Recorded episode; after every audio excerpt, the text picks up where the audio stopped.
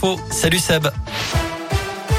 Salut Cyril, salut à tous. Et à la une, il avait profité d'une permission de sortie pour s'échapper de la prison de la Talaudière en novembre dernier. Un homme de 25 ans a été jugé en début de semaine après quatre mois de cavale, une période durant laquelle il avait retrouvé un travail dans une casse automobile.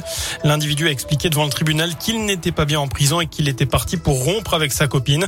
Il a peu de temps après rencontré une autre femme maintenant enceinte de lui.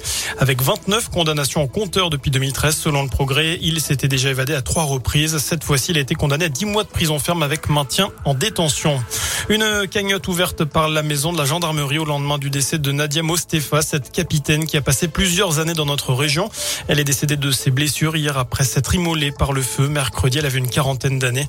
La cagnotte ira à son fils de 6 ans. Nadia Mostefa avait notamment organisé le flash mob géant des gendarmes en 2019 sur la pelouse de Geoffroy Guichard à Saint-Etienne. Pour soutenir sa famille, ça se passe sur le site fondationmg.fr. Les chiffres du Covid dans l'académie de Lyon, toujours à la hausse. 19 classes sont désormais fermées, la plupart dans le Rhône.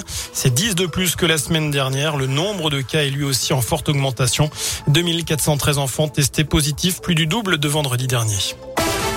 Dans le reste de l'actu, ils sont soupçonnés d'avoir braqué le tournage de la série Lupin. C'était à Nanterre dans les Hauts-de-Seine fin février. Sept jeunes hommes ont été interpellés et mis en examen pour vol en bande organisée. La plupart sont mineurs. Ils ont de 13 à 21 ans. Une vingtaine de personnes en cagoulé avaient attaqué le tournage de la deuxième saison de la série Netflix en présence de l'acteur Omar Sy pour voler près de 300 000 euros de matériel, dont une partie a été retrouvée. C'est aujourd'hui 18 mars, la journée mondiale du recyclage pour sensibiliser le grand public. Objectif éviter l'enfouissement ou l'incinération des déchets et favoriser la deuxième vie des objets. On passe au sport du foot. Soir de match à Geoffroy Guichard. Les Verts ont l'occasion de se donner de l'air. Rencontre de bas de tableau dans un chaudron bouillant. Près de 30 000 spectateurs attendus pour cette affiche entre Sainté 18e, barragiste et 3 15e.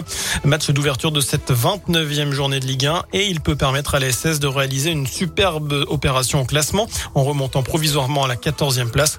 À SS 3 ce soir à 21h. Vous noterez qu'avant cela, le public de Geoffroy Guichard respectera une minute d'applaudissement. C'est en hommage à Jean-Luc Ribard, cet ancien vert né à Rouen, décédé hier à l'âge de 57 ans.